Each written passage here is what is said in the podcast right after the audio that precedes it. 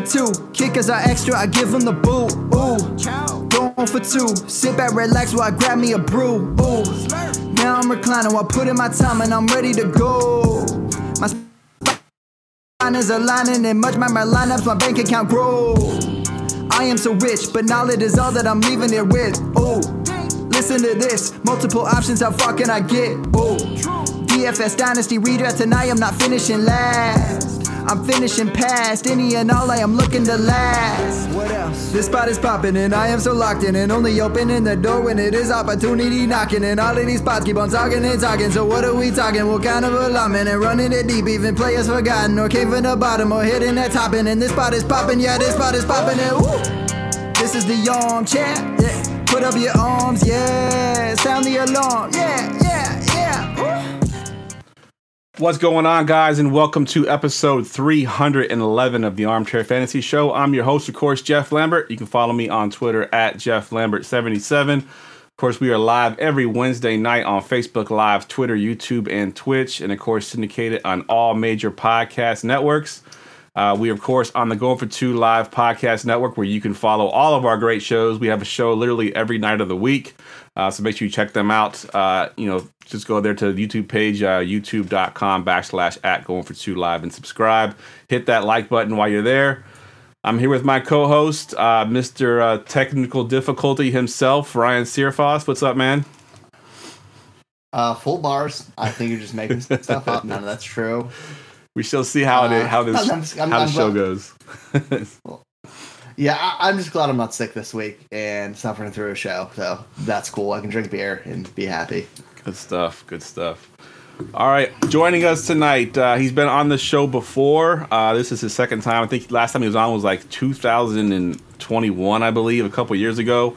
Uh, Mr. John Hesterman. Uh, he's an expert ranker and writer at Fantasy Pros, also a writer at DynastyLeagueFootball.com. You can follow him on Twitter at John underscore Hesterman. What's up, John? Hey guys, how's it going? Glad to be back. Absolutely, Glad man. you're here, man. Yeah, glad to have you back on the show, man. Uh, so, real quick for my for my listeners out there, kind of give us a rundown of what you do at Fantasy Pros and what you do over at, at DLF. Uh, in season for Fantasy Pros, I do a lot of DFS work. Um, I write a weekly article there for for DFS stuff and obviously the the rankings. Uh, for Dynasty League football, uh, during the the off season is my busy season. So I'm watching film, breaking down rookies. We're we got the combine coming up. We're going to be hitting hard and heavy uh, during that, so we can uh, you know, get out the most current information based on combine results and get that out. So I'll be I'll be gearing ramping it up here real quick in the next week or two. Good stuff. And, uh, and Robbie joins us. Breed Love Gaming. He's uh, he's giving me a hard time because I'm actually on the clock uh, on our startup dynasty draft right now. Uh, I told John I was doing some trades pre pre show here, and I wasn't able to pull the trade off. So I told the guy he's gonna have to wait until after the show. Uh, so that pick is actually up for trade, Robbie. That's why uh, I haven't made my selection yet. So uh, hang tight, and that'll get made after the show. Wow, just just making people wait. Okay, you. I was No, trying I to. think it's the other side of that. I mean, dude's uh, you know hopping in the YouTube comments while he's live. yeah, there you go. Oh, dude, I, I I I did it to somebody in our comments while I was recording. I saw somebody in our comments was up. Jamie, who's a big fan, friend of the show, and told him to pick. So I understand. T- tell me we're not all degenerates, okay? Dude? Yes, yes, we are. We are tell me. Oh no, we're all super degenerates. absolutely. I mean, we're we are drafting I felt in bad February. because I was in a best ball and I was driving today. yeah. Uh, All right, let's uh, let's get to uh, let's pay some bills here first. Uh, today's show is brought to you by Underdog Fantasy. Check out their industry-leading best ball leagues, as Ryan just mentioned. Uh, they have huge tournaments, private leagues, and pick'ems for every major sport. Uh, sign up with our promo code using GF2 and get a deposit match up to $100. It's as simple as that. Sign up, use promo code GF2, and you can start drafting your best ball teams. Uh, we got a great show today. We brought John on. We're going to talk about some uh, some ADP, some startup stuff that's going on right now. We got a little bit of this or that we're going to do. Uh, then we're actually going to look at a live, currently going on right now, Dynasty Startup Draft, uh, Superflex League that we're going to kind of break down round by round and kind of give us our favorite picks of each round. Uh, but first, as always, we kick it off with our nonsense draft. Attention, everyone. Let's mock draft. All right, today we are drafting albums that we'd want to listen to exclusively for the rest of your life. So basically, you're going to get three albums, and those are the only three albums you can listen to for the rest of your life. Uh, and uh, John, you have the first pick as usual with the guest. So you uh, go ahead and give us your 101 here for uh, for albums. This one was actually pretty easy for me. I thought this would be more complicated when I saw it on the sheet, and uh, it took me zero zero time. Um, in Chains Unplugged, um, front to back, solid Alice in Chains with that intimate feel without sacrificing the, the gritty nature of the music itself. There's not a skippable track on that on that record. That's that's my 101 great choice. Great choice. Yeah i was i was going through a bunch of albums too and i i, I listened to all kinds of music so it was very hard for me to narrow things down but uh, that was on my list as well. Ryan what you got for the 102 um i am taking enter the wu-tang clan 36 nice. chambers. Nice. Just classics top to bottom. Even their own remix they put on it are perfect. Like everything dude. You get nine people it's gonna last. There's at least 12 just bangers they can put you any mood. Absolutely. I love wu-tang i love i still do to, to this day. totally agree. Yeah that's yeah. that's protect your neck baby. Protect your neck. Great great pick great pick all right so i had a hard time with my my first pick because i love all the albums that i have on my list here so i had to come up with my very first one and this one i kind of figured wouldn't uh, wouldn't be taken uh, so i'm a huge huge reggae fan i listen to a lot of new reggae hawaiian reggae california reggae a bunch of reggae but the very first album that I ever listened to uh, was the. It's still one of the, the highest selling uh, reggae albums ever, uh, and that is Bob Marley Legend. That basically has all of his hits on it. It's a, a tremendous album. I listened to that thing all the time in my car way back in uh, uh, early high school days and uh, that kind of got me hooked on reggae in general. And ever since then, I've been a huge, huge fan of, of reggae. So Bob Marley for me, I mean, this guy literally he he died the year I was born, and in years later, his albums are still selling, which is in, insane to think. But uh, I'm going Bob Marley here. It'd be it would be my 101 had I had the 101 there as well. All right, John, back to you at the 104. This one's going to be maybe a little bit more obscure. I don't think a lot of people are going to know this. Um, uh, Demon Hunter, a thrash metal band from California. Uh, they have an album called The Triptych. It's just ka-chunk heavy metal big chunky riffs, gorgeous vocal melodies in between the screaming, and that sweet, sweet double bass. I'm a sucker for that double bass on the drums. It just gets me going. I love it. Add some of the syncopated riffs in there, and it's just it's hard, fast, heavy. I love it. Nice. Yeah, that's definitely not one that I know of. I'm not familiar with that one at all, but sounds like a good one. You may you maybe want to listen to it though. Yeah, the definitely. The way he sold it, yeah, he definitely sold it. it's, it's yeah, good you, stuff. You, you can tell I, I, they better guy. reach out to me on Twitter because I'm, you know, now pimping for him. So. Exactly, exactly. You're the hype man now. All right, Ryan, you got the 105. Shout out Jamie. I'm watching that show too. It's pretty good. I'm a couple episodes behind though. Um, I'm completely changing it up here. I was torn between which one of his albums I'm going with, but I'm going Eric Church, uh, Chief just straight classic for country. One of my favorite artists. I'm excited I could see him this summer for the first time. Nice. So go nice. to Eric Church. Good stuff. Cool. Yeah, I, I knew when I put these albums down here that we would all have different tastes in music, and I thought this would be very interesting to do. Because uh, once again, I'm going to go a, a, a, different route here. So this this album came out on a day that literally every American should know and remember. Uh, not for the a good thing, uh, but I do remember where I was when I got this album, and I remember what happened when I got home after buying the album. I woke up early in the morning, drove to the mall. I'm in North Carolina with my my girlfriend at the time. Drove to the mall, picked up the album, uh, and it's uh, Jay Z's "The Blueprint." And then I got home, oh, got classic. home, and uh, and I saw the planes had crashed into the towers and into the Pentagon.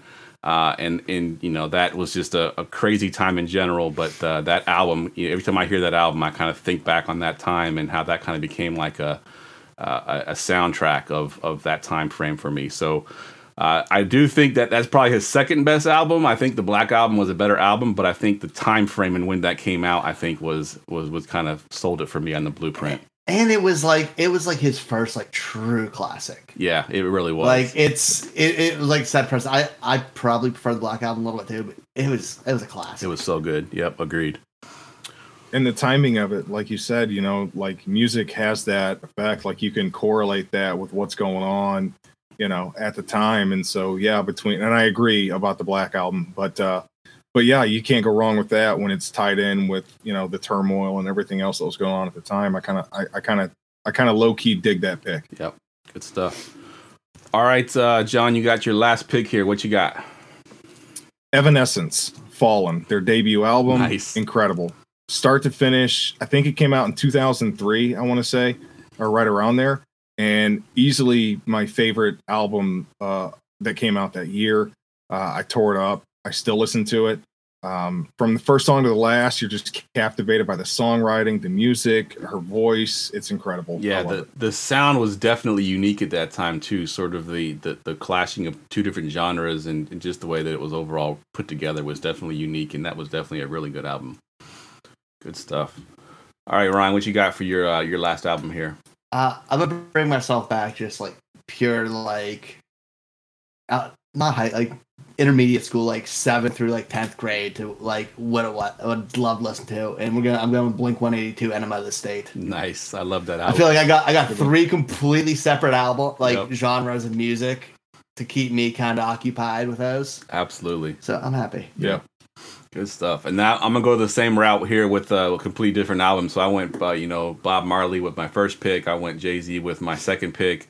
Uh, my third pick, I remember uh, where I was when I was listening to this album too. Uh, I was actually working at Toys R Us as a manager at the time, and I was working at the Richmond, uh, Virginia location doing a remodel. And I had my headphones in constantly playing this album. And I remember everybody that was working at the time kept asking me what I was listening to, and I kept telling them. And at that time, they didn't know who she was. They were like, "Who is that? Who is that?" Uh, and then she went on to win 13 Grammys for that album, and I think it's still a, a record. Avril Lavigne. No, no, absolutely not. Uh, Lauryn Hill and the Miseducation of Lauryn Hill was the album. Uh, won 13, won 13 uh, Grammys, and then basically kind of fell off the map after that. But that album, every song on that album was was awesome. Like I said, she won so many Grammys, so many awards. Um, and uh, ironically, I ended up marrying one of the Marleys, which was my first pick, uh, and is now has like I think eight or nine kids and lives in I think somewhere in uh, Pennsylvania. But that album was awesome, uh, and like I said, at, at that time when I was listening to it, no one even knew who she was. I knew her from the Fugees, but you know they were you know she kind of went off and did her separate own thing, and no one knew who Lauryn Hill was at that time. But uh, that is definitely my my final pick there. So uh, great stuff, guys. That was a, a uh, something I kind of stole from Gladys. I don't know if you all, if you watched uh, Gladys's show Ryan this past Thursday. She did the same thing. She did albums, and I kind of stole that idea from her because like there she did a, a five round pick, and it was pretty awesome. So I decided to go with the albums this time. All right, let's get into some football stuff here. Let's do some uh, this this or that. It's time for this or that. All right, this or that's ADP edition. So I'm gonna go. I'm gonna give you two players from the same position and give you their current startup ADP, uh, and you're gonna tell me which player you prefer at that ADP. And I'll go to you first on this first one here, John. It is uh, Breece Hall, currently the RB three, eighth overall, versus Najee Harris, who's RB eight and 21st overall. Uh, if you had your pick between those two guys at their current ADP, which one you going with and why?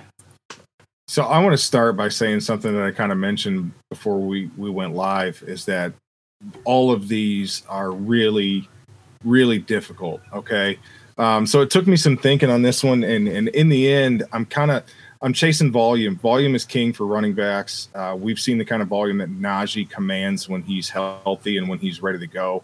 He really came on strong in the second half of the season. From week 10 on, he was the RB7, had the third most attempts among running backs during that stretch. I'm willing to take the slightly cheaper cost there for the volume that I know Harris is going to bring because we know how the Steelers are going to operate. They're going to run the dang ball and they're going to run it often. And I think the Jets are still, there's an identity crisis for how the offense is going to operate. So I'm going to lean the cheaper guaranteed volume, and I'm going to take Harris there. I like it. That's I like it. And and Ryan, I want to I want to get your opinion on this one too because I think you had Najee Harris last week as one of your uh, one of your guys that's being kind of disrespected as far as his ADP currently. Uh, yeah. Uh, so it's it's valued as ADP. It's funny. I have him ranked RB nine. Have one spot. I have three right now for Najee. So it's pretty damn close.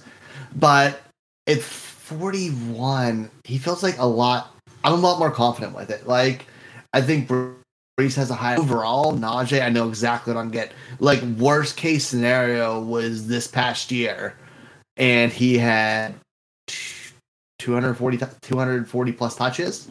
Like, it's crazy.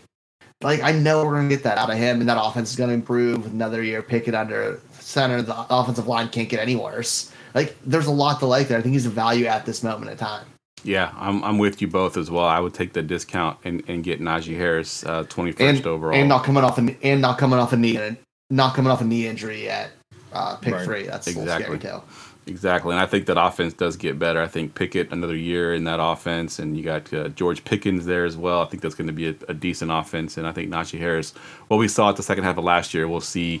I think at the beginning of next year to start the season. So uh, I'm with you both on that. All right, Ryan. This next one, I'll go to you first. Um, this one, uh, Jalen Waddle, who's currently wide receiver five and sixth overall. Uh, obviously, a one quarterback league for these ones. Uh, versus Devonta Smith, who's wide receiver 14 and 23rd overall. I picked these two guys because they're the they're the quote unquote receiver two on their own teams. Uh, so who do you like here, Ryan? Okay, uh, this is super hard. Like this, this one I think is one of the more difficult, most difficult ones you put up here because I love both players. Um,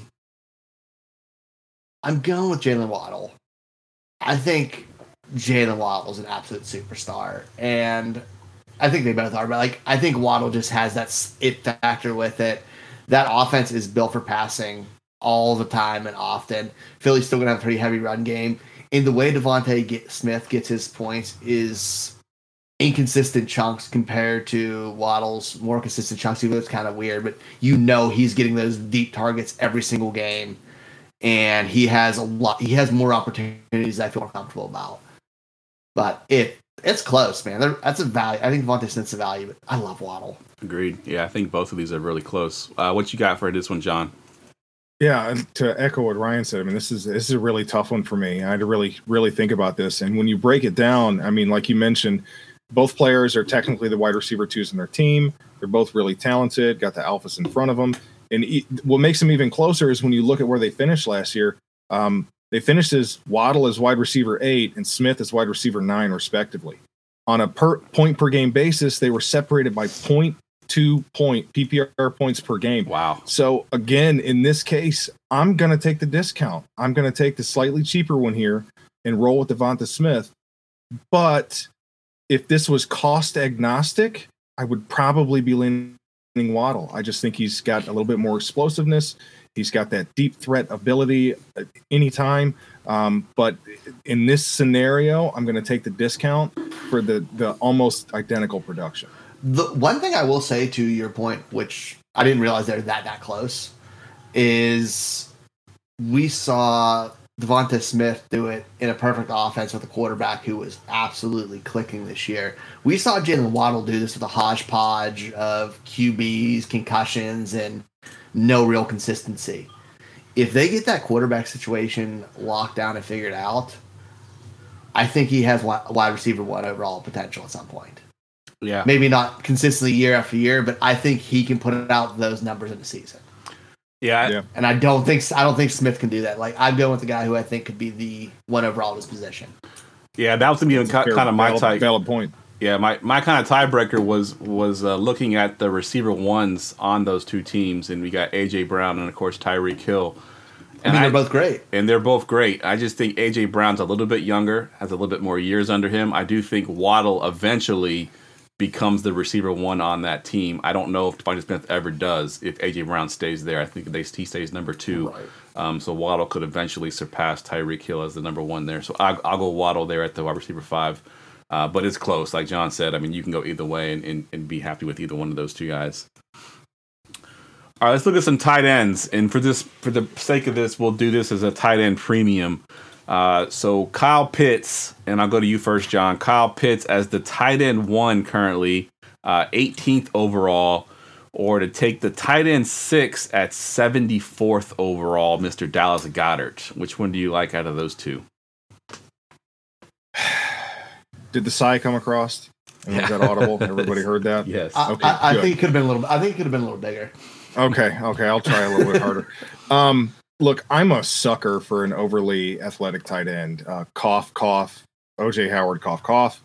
Um, I'd like to pretend that I would be smart with my draft capital here.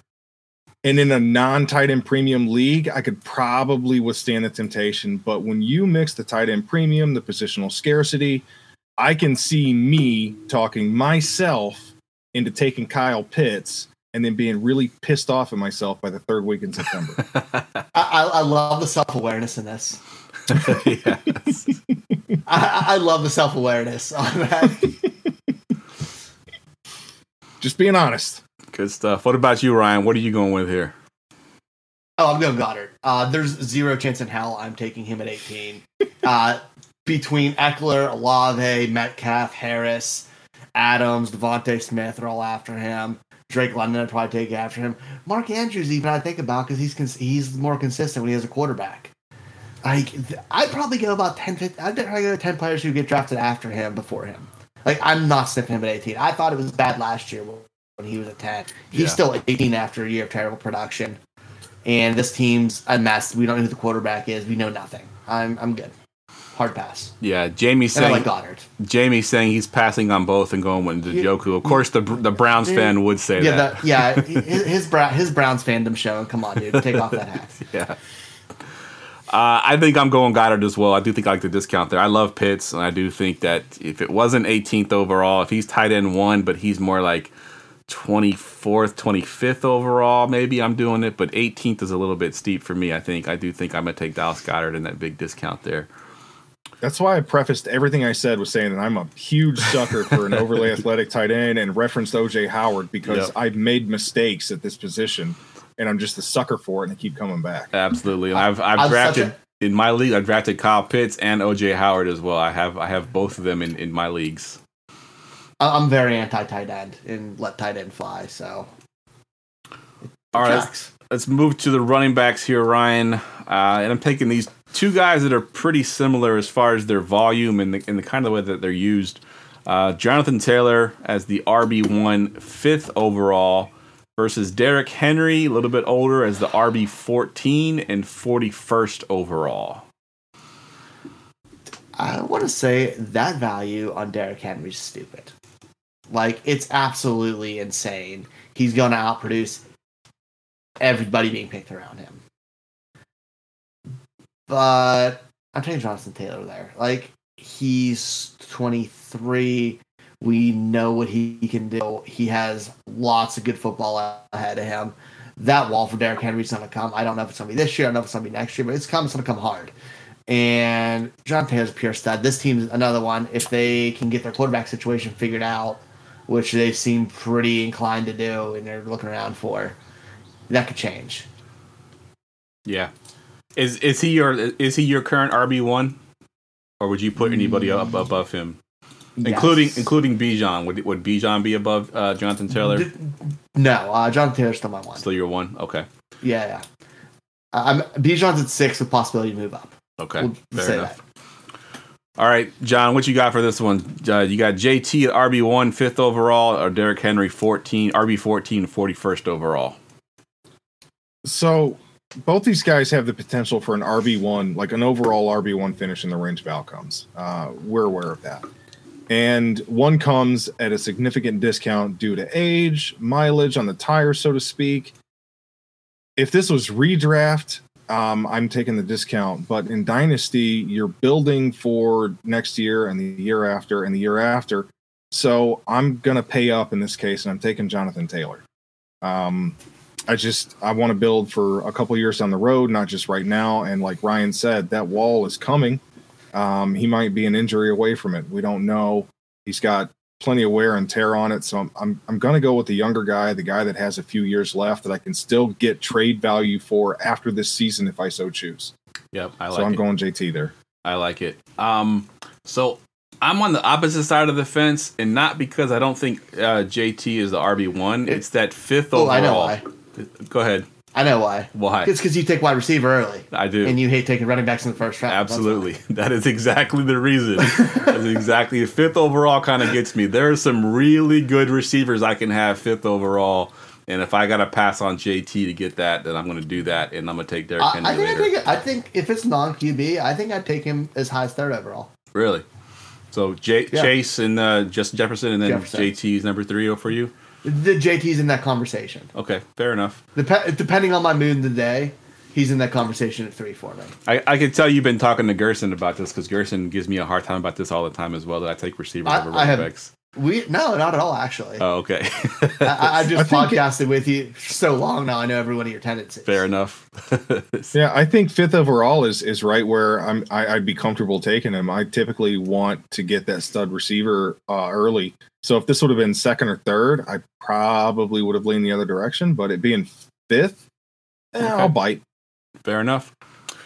All right, last one here. We're going to do this from a superflex standpoint, and we're going to look at two quarterbacks that were high on when they came in as rookies, and they've kind of gone opposite directions.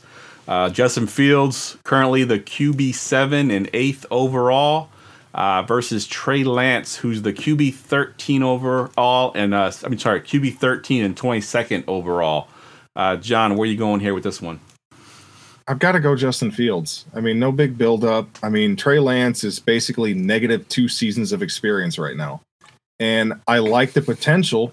Don't get me wrong. Like, I know what he's, I know he's got the big arm. I was heavily uh, drafting Ayuk because I thought Ayuk fit his skill set so much better than Jimmy Garoppolo um, because of that big arm tendency to push the ball. Like, I know the potential is there, but we've got negative two seasons of production. So I'm gonna take Fields. Fields is one of seven quarterbacks that scored 20 or more fantasy points on a per game basis last season. Yeah, So I think that can only improve if he kind of unlocks a little bit more of his passing ability. And he's got Trevor Siemian behind him and Nathan five interceptions and one half Peterman, which should be his legal What- what name. Yeah. and whereas like Trey Lance has still currently currently has Jimmy G and Brock Purdy sitting behind him. yep. So I know the path to Justin Fields starting, his leash is way longer, and I know that he's got another section of his game he can improve on and and get get better at. So I'm I'm taking Fields here. Good point. Yeah, good point about the quarterbacks behind them because you're right. I mean, there's no one that's on that team taking Justin Fields' job for sure. Ryan, what you got? Dude, this is egregious. The fact that he's going as QB thirteen and Brock Purdy is QB seventeen is Yeah. just like it's fantasy football malpractice. Like it's absolutely stupid. You're giving up. I would much rather take a, one of the rookie quarterbacks, either one of the top two rookie quarterbacks. I would take Dak Prescott. Desha- I think Deshaun Watson. I'd give Russell Wilson another chance before I'm taking Trey Lance with uh, Sean Payton offense. Like th- him at 13 is just absolutely bonkers. You're essentially saying I'm gonna give. I'm going to as my QB one or two give up my entire future on a dart throw on a guy who could lose his job to a guy getting drafted four QB spots later. It's crazy. I I can't believe he's at, and shame on everybody for taking him. yeah, uh, as a as a Niners fan, I, I tend to agree with both of you that Justin Fields is the pick here, eighth overall. Um, yeah, Trey Lance at 13 kind of stood out to me, like you like you said, Ryan. I was kind of like, wow, he's still he's still uh, you know just below a QB one currently, and he's not I showing think I take Danny anything. Him. Yeah. and that's gross. Yeah, yeah, it is gross. for It, sure. it kind of is, but I feel you. yeah. Kenny Pickett. I think I take him over him. Eh, I think that's the line for me. I think that's the line for me right there. but you yeah. have to think about it. I would have to think about it. If but De- I- Diontae Johnson comes back, Yeah, especially if he's your if he's your in the draft? QB one. If he's your QB two, you could take the shot for the upside. But if he's your QB one, that's really really risky for sure. yeah, Yeah, um, spoiler alert, when we do this draft, I'm probably not going to like whoever ever has Trey Lance as their QB. Odds their team pretty high. Good stuff. All right, attention dynasty managers, we'll do something fun and unique for your leagues for as low as 850 per person in a 12-man league. We do live 1-hour personal league podcasts dedicated to your league. Uh, we break down every team in your league. We rank them from worst to first. Just visit goingfor2.com backslash PLP uh, for details and to book your podcast. We do Dynasty, we do Redraft, Superflex, Vampire Leagues. We did a 20 team Empire League last year. Uh, again, that link is uh, goingfor2.com backslash PLP. The PLP stands for Personal League Podcast, so go book yours now. All right, so we're actually going to look at a live draft here that is currently going on. Um, I'm going to go ahead and bring it up on the screen here so we can all see it. Um, so this this is uh, courtesy of Brian Ford, who's uh, one of Going for Two's uh, writers. He kind of shared his link with us so we can kind of look at his league currently as it's being drafted. Uh, and we're to go round by round here and just kind of uh, talk to the two of you and, and, talk about picks that you like or dislike. Uh, and we'll start here in the first round, where basically every pick was a quarterback except for Jefferson and Chase. Uh, and Ryan, I'm gonna go to you first here. Looking at this draft here, what uh, what what picks stand out to you as far as what you like and what you don't like? So, like, all the way through those first seven quarterbacks, the order may be different every draft, and I'm legit not going to complain about it. Like, if you like I I may not like Burrow at three, but him at seven not a big diff- difference to me. Like it's who you like, it's your flavor quarterback in that. Um, I think that Deshaun Watson at ten is a real big stretch, and same with Dak Prescott at twelve in the first round. I think they're just instead of going all in on that quarterback trend, like they kind of just reached when they could have just tried to win on the positions and win with two mediocre quarterbacks and they could maybe dominate the running back position with guys like Jonathan Taylor falling. I think they missed out an opportunity there, stretching on the quarterbacks. But like the first eight picks are pretty, or first nine picks, all pretty normal. Yeah, that's kind of where I look at it too. Is that Deshaun Watson pick sort of stood out? Not only did it stand out just from the first round, but then you get into the second round, and he takes Tua Tagovailoa, who has some you know issues with concussions and everything. His quarterback room is going to be a little sketchy going into next year. Uh, no, uh, Deshaun Watson was that guy's second first round pick. Oh, so you're right. He took he took Trevor Lawrence, then Deshaun Watson, which makes that pick even crazier to me because oh my god, you could have a top six quarterback in the RB one or a potential the wide receiver one with Ja'Marr Chase there. Yeah. Like ah, yeah, good good like call on that. I, I, I like missed that. that yeah, I missed that the, the pick was traded there, so I pulled it up his team. So yeah, you're right. He got this, Trevor this Lawrence. Is why, this is why I cut I'm an extra thirty dollars for PLPs, and it goes straight to my iPad now. Actually, all right. What about you, John? Anything else stand out to you besides Deshaun Watson pick there? I saw you shaking your head. No, I mean. One. That that jumped out at me the same way it did as you guys, and I also missed that he had traded and taken uh, Lawrence there, um, where he did which with Lamar Jackson still being on the board actually kind of makes that one a little surprising to me as well. Um, but I don't hate it because you've got a young guy that really made strides in, in his second season. So, but yeah, the Deshaun Watson thing was the one that kind of stood out to me as being like, eh, one of these things doesn't look like the other. Yeah, yeah, agreed. All right, let's move down into the uh, to the second round here, and this is uh, a tight end premium, so you'll see some tight ends mixed in here as well. I don't know if it's if it's one and a uh, half kick, or if it's two. Kicker, kickers are rookie picks too. We kickers should, are uh, rookies pick, yeah, absolutely. Uh, Justin Tucker did not go two point two. yeah, I hope not. Right. All right. the goat. So John, I'll you you go first this time. Any of these picks in the second round stand out to you as far as good or bad?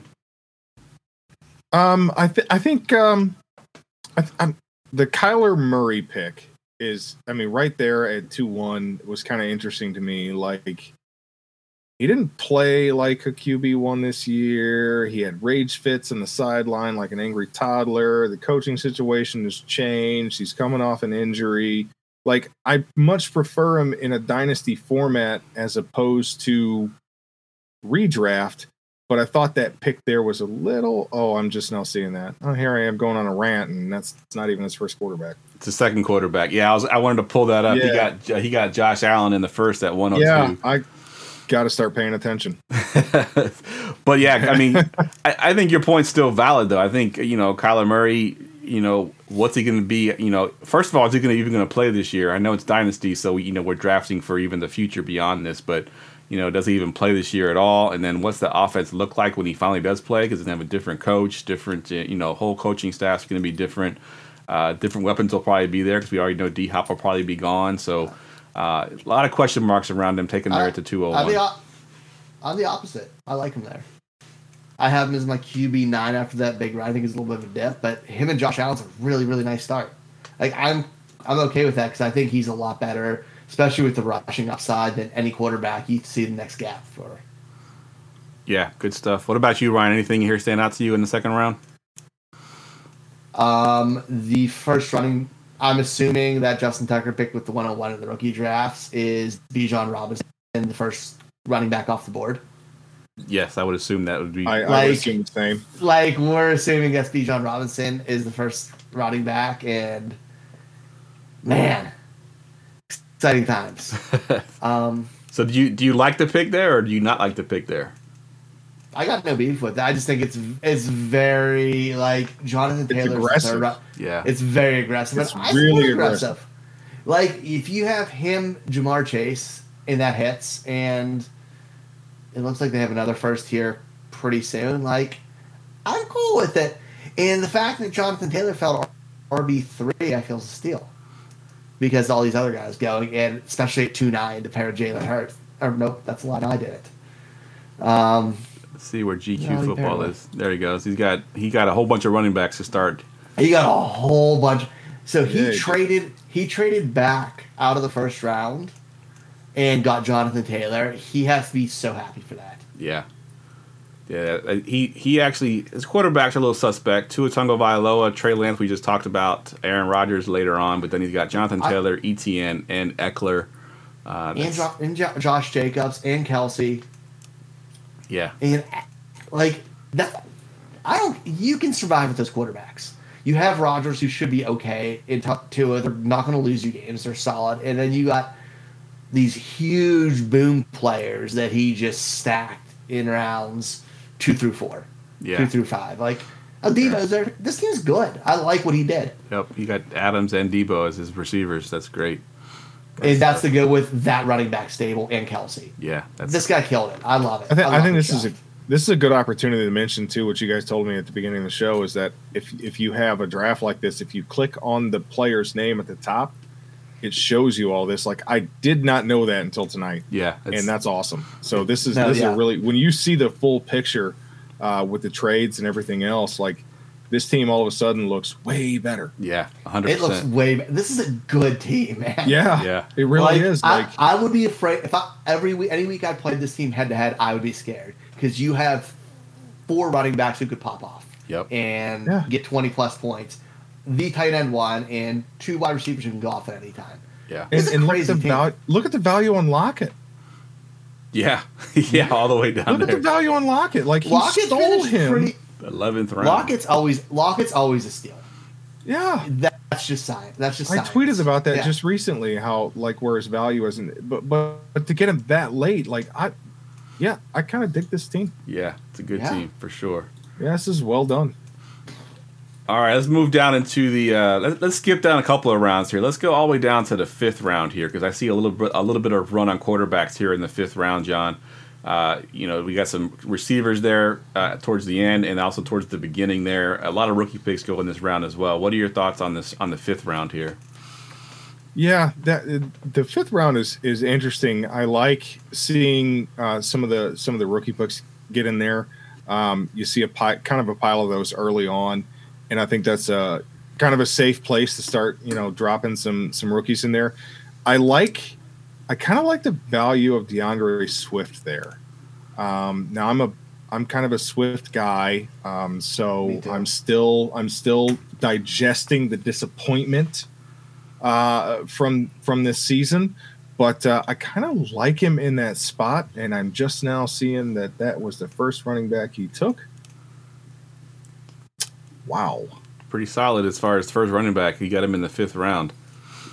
Yeah, yeah. So yeah, assuming that we get a healthy DeAndre Swift, because we did see this year when when DeAndre Swift was healthy, he was a player to to be you know very proud to roster. So I kind of like where he went there. I think that's a good a good spot. So that was the first thing that kind of stood out to me. Yeah. What about you, Ryan? Anything in this round that you liked or didn't like? Um, the what the order the wide receivers went to is a little bit crazy to me. Like Godwin, Pitt, and Pittman over Deebo is a little bit questionable for me. Um, I think the Cousins over Trey Lance is funny for how our conversation went earlier. But you got Yeah. you got you got rookie pick six, seven, and eight here. So I think it's a little bit of rookie fever. Like we're getting some pretty solid dart throws at, at that position, at those positions there. Um, before guys like Deebo Samuel, who's proven, before like even like Javonte Williams or Rhamondre Stevenson in the next round, I feel maybe a little more pro- comfortable with George Pickens, who goes in the next round. Like I think we're stretching a little bit on these. Nick Chubb's in the next round, and like I, it's rookie fever, but like round five seems high for pick six, seven, and eight. Yeah. Yeah, the one that's What if I don't think I don't think if you had Deebo Samuel on your team, you would trade that for the 106. I Yeah. don't think if you had Javonte Williams on your team, you trade that for the 106. Yeah. I don't know many people are doing that trade, or the 108 for that matter, and that's what's happening here. yeah, you good, Like good it's, point. it's it's rookie fever, and it's hard. Good point. Uh, yeah, the one that stood out to me was like you mentioned the receivers and Godwin going at five oh one there. Uh, you know, we talked about him on the last on the last podcast as well. You know, Godwin being a little uh, overvalued right now because he's losing his quarterback and that team probably gets pretty much blown up. And, and what does Godwin become after that? I do. I still like Godwin. I just don't know if I'm taking him over guys like you mentioned, Deebo Samuel. I'm probably taking DJ Moore over him too. I mean, I know he had a little bit of a rough season to start, but he looked really good towards the end of the season. Uh, I'm not so Can we, much in can love. Can we talk Godwin. about that for a minute? The Christian Watson over DJ Moore. there? Absolutely. Let's do it. Yeah, that that. Why? yeah. I guess. I mean, It's his uh, So his per- wide receiver four. So maybe he was thinking get the uh, high upside guy, but I mean I get still the want him. upside guy. Yeah, may, maybe maybe it's the the upside play, but uh, just looking at that, I'm like, uh, yeah, I don't I don't know that I do that. DJ Moore just had the most touchdowns he's had in his professional career, with an absolute ridiculous carousel of quarterback Yeah. play. I mean, ridiculous. Um, it, this guy's a quarterback away from being a, a, a legit, you know, top ten guy. Yeah. I mean Hey, his Christian, Christian Watson's a mental breakdown away from having Jordan Love. yeah. Absolutely. See, perspective. Yep. And uh, and and DJ Moore had his had his best game of the year with the XFL quarterback. He had that one ridiculous catch Right. there to put yeah. And if he can do that, if, if we keep saying it every year, if only DJ Moore had a quarterback, what could he be? I mean, he could be Uh, amazing. he, he's the oldest 25 year old in the league. Right yeah. now. I feel like he. I Yeah, feel for like he's- reals. I feel like I'm aging in dog years is being a DJ Moore supporter. Hundred percent. That's that's accurate. I feel that. All right, let's skip down in here into let's go to this. Let's look at the seventh round here, guys. Seventh round, we got uh, let's see, J- Jamaal Williams kicks off the seventh round. Uh, a couple quarterbacks in there. We got Derek Carr, Matthew Stafford, Kenny Pickett, a few receivers, Brandon Aiyuk, and uh, Marquise Brown. A few more rookie picks in there. Uh, anything here stand out to you, John, in the seventh round? Hollywood Brown at seven three. I am like, I mean, like heart symbol, like pumping, like Smash. yeah, like like Bugs Bunny in the Merrie Melodies cartoon, where it's like literally blowing out of his chest. Do that to me for Hollywood Brown at seven three. I am, I am in, baby. Especially if they trade away D Hop, right? I mean, even with, uh, Right. with Murray not going to be there at the beginning of the season, I do think that Brown's going to get targets like crazy in that offense. Right, and and he can succeed as a possession style receiver. He can succeed, uh, you know, as as a deeper threat than what he was utilized last year. So yeah, I love I love that value right there. I think that's a great pick there. I think it's a steal. Um, that that's the first thing in round seven that really kind of stands out to me as being yeah. Nice. What about you, Ryan? What you got in this round here, round seven? I feel like I feel like I feel like he did this on purpose to make me talk about him back to back, back weeks. But holy shit, J.K. Dobbins at seven eight. he was. At, did we not watch the end of the season when he was just lighting it up, and he was a top seven running back from when he got essentially when he got healthy to the end of the year. Oh, and now he has new offensive coordinator Todd Monken, who has this ridiculous uh, successes uh, uh, with running backs in, at Georgia the last couple years and he's not afraid to let one running back get all the carries when he didn't have more than 15 carries in the game last year and still was that productive. Dude, it's it's J.K. Dobbins season, and I think it's real interesting McLaurin and uh, Jahan Dotson going this close to each other. And I'm curious if this order is the same in two months from now because I think it's going to flip flop, Yeah, and I think it should. Yeah, that's a good point because you're right. They're both Like Yeah. J- Jahan Dotson is such an exciting young talent. I think he's gonna creep up there, I like it. like very much so. All right, so we're up against the clock here. I do want to get to a couple of these teams. There's three teams I wanted to look at that have three different strategies. We talked a little bit about one of them already, but uh, we'll start with uh, with the White Knight. Uh, he drafted at the 112, and he uh, he took one elite quarterback and then sort of punted his QB two. Let's look at that team real quick. So he got Dak Prescott at the 112, but didn't get his QB two all the way until 1110 uh, with Brock Purdy. Uh, and I'm going to ask you, John, what what do you like the strategy, and what don't you like about the strategy? Anything anything the strategy you like? So I, when it comes to Superflex, I'm a different animal, and I am I want elite early. Like I, I typically want three quarterbacks or two. I'm sorry, two quarterbacks in my first three rounds. Um, and so to to it's it's one of the more valuable positions, positional scarcity, blah blah blah. So I like the idea of going aggressive at Dak Prescott um, there to get your elite guy taken care of and I'd have been fine if he'd have picked someone, uh, you know, earlier with some upside or stability, right? So if you if you're drafting Dak Prescott, you know that that he does have some rushing touchdown capability. You know he's capable of throwing for 300 yards a game. You've got kind of that that safe floor. So find yourself someone, find yourself a Daniel Jones later, find yourself uh, a Kirk Cousins later. Get yourself something.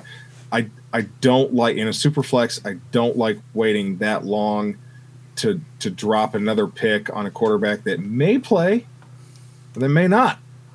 So I really don't like that from the super flex standpoint of the roster construction. Yeah, good call. And uh, Jamie's got a question in the chat, and it's just ironic because I got through a whole debate with this on on Facebook today. Uh, he wants us to explain the strategy of taking rookie picks in a startup. He's never done it before, and he can't imagine taking picks, you know, other than one through four, but w- by not knowing who's going to be there after that. And I kind of talked about this a little bit on Facebook, and I'll go first here. Uh, drafting the picks to me is the only way to do it pre-draft. Uh, I know some might want to do just just the rookies, put the names in there. To me, because value changes so much, you know, you know, with the combine and the NFL draft comes up, uh, and I pointed to the example I used on Facebook was Malik Malik uh, Willis from last year. He was a top five ish superflex quarterback last year at this time last year, but then the combine came and then the NFL draft came and he slipped all the way down to the third round. So I don't want the rookie picks names. I just want the pick itself because it, I think the value of the picks increases as you get closer to the draft, whereas some of the rookie names might lose value. What are your thoughts on that, John? I, I agree with you wholeheartedly because right now it's a number assigned to it, and and he's he's kind of right here, uh, Jamie, is that that when you're doing it this way, we are thinking in terms of the first five six guys that you can almost map out in in uh, rookie mocks and stuff like that, and beyond that it gets a little murkier. Things kind of shift around, but after the combine and hype starts to build you you kind of start to see in different mocks where you can get people. And and yeah i'm i'm kind of with you on that. I think the value builds as we go so yeah i do want to get some of those picks early on to know that i've got some flexibility in who i can look at there and if i do a little bit more research than the other 11 people in the league i might have a leg up at getting a stud Absolutely. And it's his follow up question here, Ryan, goes exactly to what you always say at this time of year. And in, in, Yeah, uh, I, I, lit- I, I literally saw it. I'm like, oh, yeah. um, but I kind of want to expand on that more. Like, yes, I don't think roster construction matters as much this time of year. But when you're taking the rookie picks like that, like it's a good, it's a very good idea to have your be realistic about it. Which I kind of we kind of talked about earlier in the draft on that straight where like six through eight went. Like if you're putting names to the faces before the draft, like I have, say for example, I think Zach Evans is going to be a guy going that. Am, I'm going to put that name to my face when I'm drafting. Am I going to take Zach Evans or Deebo Samuel? Am I going to take Zach Evans or Nick Chubb? And that's how I'm going to kind of build my board for the rookie picks. Like I have to have an idea how I value my rookies and do it. And most people aren't going to overvalue it. Like a lot, if you're taking it this early, other than the top few picks, you want it as honestly a trading tool, and you're, you're taking some chances here. I don't like I like but I like drafting both ways just because it's fun. But like, I think you have to have names and faces. Like, you have to have a very good idea to make it from a construction point. Like you said, if you're building your team and you do want to build your roster out, and I take the 103, it could pigeonhole me if I'm going to take Jaxon Smith-Njigba, or I'm going to reach on running back. Yeah. Like that's where you have. That's how you have to view it. So it makes it a little bit of a struggle there, but I think you can do it. You just have to have a very, very sound understanding of how you think the picks are going to go. Agreed. And and you Ryan kind of glossed over a little bit, but at this time of year, roster construction doesn't really matter because you can make. No, so I glossed it because I say it, I say it every time we talk about. Yeah, startups because I don't care about construction at all right now. absolutely. You'll fill out a roster. Everybody has names, such as White Knight, who has no quarterbacks. Someone's gonna have to. He's gonna have to trade for a quarterback at some point, and maybe he'll make a good deal. I don't know if I'm. I don't love his team, so I don't. I think he's not struggling on getting it, but I. It's possible. Yeah. All right, let's look at uh, this guy we looked at a little bit already, but I'll talk about it one more time here. Uh, GQ Football. He drafted here at the 106, uh, and he sort of took the approach of waiting on quarterback. We kind of talked about that already about how he stacked his team with running backs here, but uh, just in general, not just with this team uh, specifically, Ryan, but in general, are you a wait on quarterback superflex guy, or do you like to get your quarterbacks early? Um, it's all the flow of the draft for me. Like, I don't want to reach on anything, and it, I think it worked out well for him. Like, if you can slam the other possessions, and he also traded back, and he did it efficiently, which a lot of times people do it not having a game plan with it. He did great with that because he got huge value in plays. But waiting on the quarterback's really tough, and even like how John mentioned, how he likes to hammer it. Sometimes you got to zig when other people zag, but you, if you're going to do it, you got to do it right. And I think he did that. Like if he would have had these quarterbacks and not nailed running back, receiver, and tight end, we'd have questions. But he's going to be a really good performer in three different spots. Yeah. Are you on the same boat, John? I know you see like the, the hammer quarterback earlier, but if you could just know ahead of time this would be your team, would you take this team?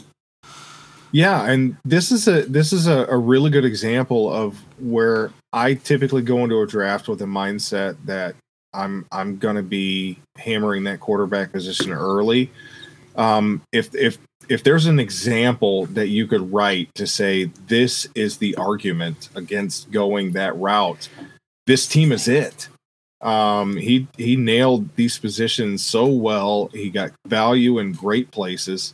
Um, so yeah, in in this case, yeah, I I would take this team and see what I could do with it because you're dangerous on three levels. Agreed.